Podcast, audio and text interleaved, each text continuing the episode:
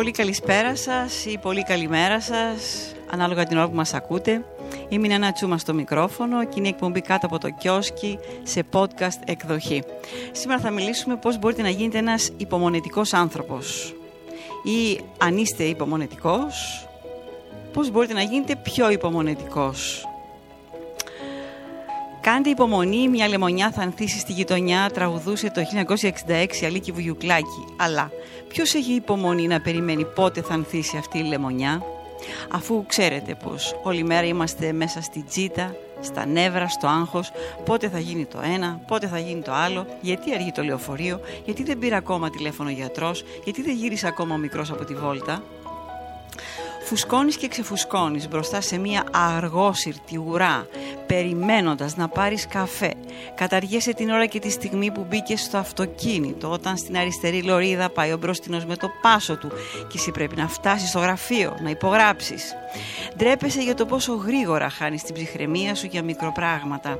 Συχνά εύχεσαι να ήσουν πιο υπομονετικός άνθρωπος, αλλά σε συντρίβει το γεγονός ότι δεν ξέρεις από πού να αρχίσεις. Η υπομονή, η ικανότητα να μένετε ήρεμη σε μια φάση απογοήτευσης, αγωνίας ή πόνου, είναι κάτι που αξίζει να καλλιεργηθεί, γιατί είναι μια αρετή που συνδέεται με ποικίλα θετικά αποτελέσματα υγείας, όπως η μείωση της κατάθλιψης, αλλά και άλλων αρνητικών συναισθημάτων. Οι ερευνητές κατέληξαν επίσης ότι οι υπομονετικοί άνθρωποι παρουσιάζουν περισσότερο φιλοκοινωνικές συμπεριφορές, όπως η κατανόηση, ενώ είναι πιθανό να εμφανίσουν αισθήματα γενεοδορίας και συμπόνιας. Μια μελέτη που δημοσιεύτηκε στην εφημερίδα της θετικής ψυχολογίας εντόπισε τρεις διακριτές εκφράσεις υπομονής. Ακούστε. Η πρώτη είναι η διαπροσωπική, σύμφωνα με την οποία διατηρεί ένα στην ψυχραιμία του όταν ασχολείται με κάποιον που είναι αναστατωμένος, θυμωμένος ή του γίνεται φόρτωμα. Μια δεύτερη είναι οι αντικσότητες της ζωής ή αλλιώς βρίσκοντας παρηγοριά μέσα από μια σοβαρή αποτυχία. Και μια τρίτη οι καθημερινές κοτούρες, οι οποίες ουσιαστικά καταστέλουν την ενόχληση που προέρχεται από διάφορες πηγές ή οτιδήποτε άλλο εκνευριστικό που μπορεί να προέλθει, για παράδειγμα από ένα δεικτικό σχόλιο στο Twitter ή στο Facebook. Λέμε τώρα. Ξέρετε, η υπομονή είναι χαρακτηριστικό γνώρισμα των ανθρώπων που είναι σίγουροι για τις επιλογές τους, που δεν παρασύρονται από εύκολους ενθουσιασμούς και γι' αυτό δεν απογοητεύονται και εύκολα. Η υπομονή δηλαδή είναι μια σιγουριά που επιτρέπει τη διάρκεια και την αποτελεσματικότητα τη στιγμή που οι ανυπόμονοι θα έχουν χάσει τον ενθουσιασμό τους και θα έχουν εγκαταλείψει τον αγώνα. Η ανυπομονησία είναι κάτι που προκαλείται εξαίρετα από τις καταστάσεις. Εσένα τι είναι αυτό που πιθανότητα σε κάνει να νιώσει εκείνο το σφίξιμο στο στομάχι; Όταν αναγνωρίσεις την πηγή του κακού, τότε θα είναι πιο εύκολο και να την ελέγχεις. Επίσης πολλές φορές η αίσθηση ανυπομονησίας έχει να κάνει με την κακή εικόνα που έχουμε για τον εαυτό μας. Η χαμηλή αυτοπεποίθηση που λένε, που μας κάνει να δρούμε πιο νευρικά, να αγχωνόμαστε και να μας πιάνει πανικός για το παραμικρό. Ενώ με λίγη παραπάνω σιγουριά γνωρίζουμε τις ικανότητές μας, όπως και τα ωριά μας βέβαια. Η υπομονή έχει να κάνει και το πώς αντιλαμβάνεσαι τον κόσμο γύρω σου. Αν για παράδειγμα είσαι στη στάση του λεωφορείου και βλέπεις ότι αργεί πολύ να περάσει, μπορείς να κάνεις δύο πράγματα Δηλαδή, να πανικοβληθείς και να αρχίσεις να τρως τα νύχια σου, να βρίζεις, να βλαστημάς, να παίρνεις τηλέφωνο την ε, εταιρεία και να λες ε, πότε θα έρθει το λεωφορείο ή το πούλμαν ή το μετρό ή ο προαστιακός. Ο άλλος είναι να περπατήσεις. Πήγαινε, έλα, πήγαινε, έλα, μπρος πίσω, μπρος πίσω, μέσα έξω, δεξιά, αριστερά. Το πρώτο είναι στρες. Το δεύτερο είναι γυμναστική. Επιτοπίως βεβαίως, αλλά γυμναστική. Σε γενικές γραμμές, οι ανυπόμονοι άνθρωποι πιστεύουν ότι αν δεν ικανοποιηθεί η επιθυμία τους εκείνη τη στιγμή, θα χαλάσει κυριολεκτικά ο κόσμος.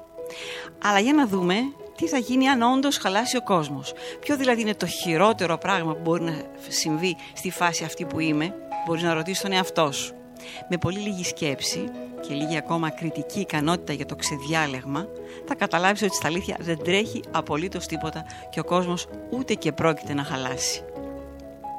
Τα καλά νέα είναι πως η υπομονή ως χαρακτηριστικό της προσωπικότητας μπορεί να καλλιεργηθεί.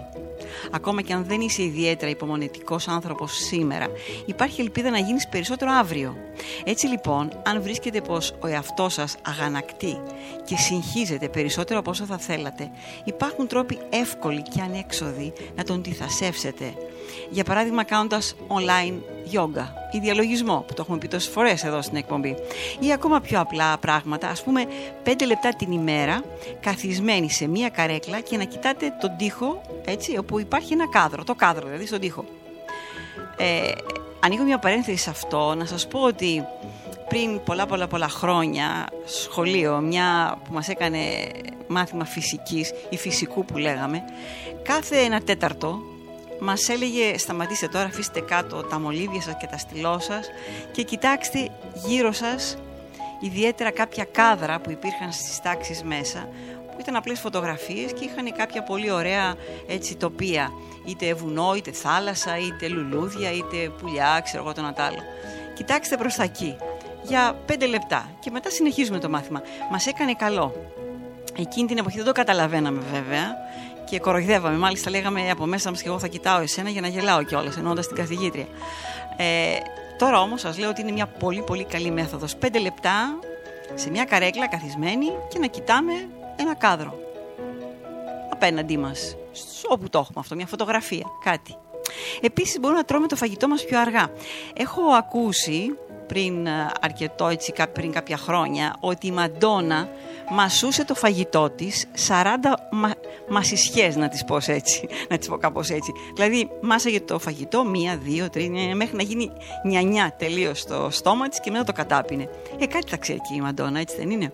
Επίσης περιμένοντας την ουρά στην τράπεζα ε, και άλλες τέτοιες ασκησούλες δηλαδή που μπορείτε να κάνετε πηγαίνοντας στην τράπεζα δηλαδή, στην ουρά να κάθεστε και θα περιμένω. Δεν πειράζει, θα ανοίξετε το κινητό σας, κάτι θα βρείτε να κάνετε, κάνετε κανένα τηλέφωνο, θα περάσει η ώρα, θα έρθει η σειρά σας να μπείτε μέσα. Όλες αυτές οι ασκησούλες θα σας βοηθήσουν να κρατήσετε την πίεσή σας χαμηλά. Και τι άλλο, το κυριότερο, τα έξοδά σας χαμηλά. Αυτά. Σας ευχαριστώ. Καλό βράδυ.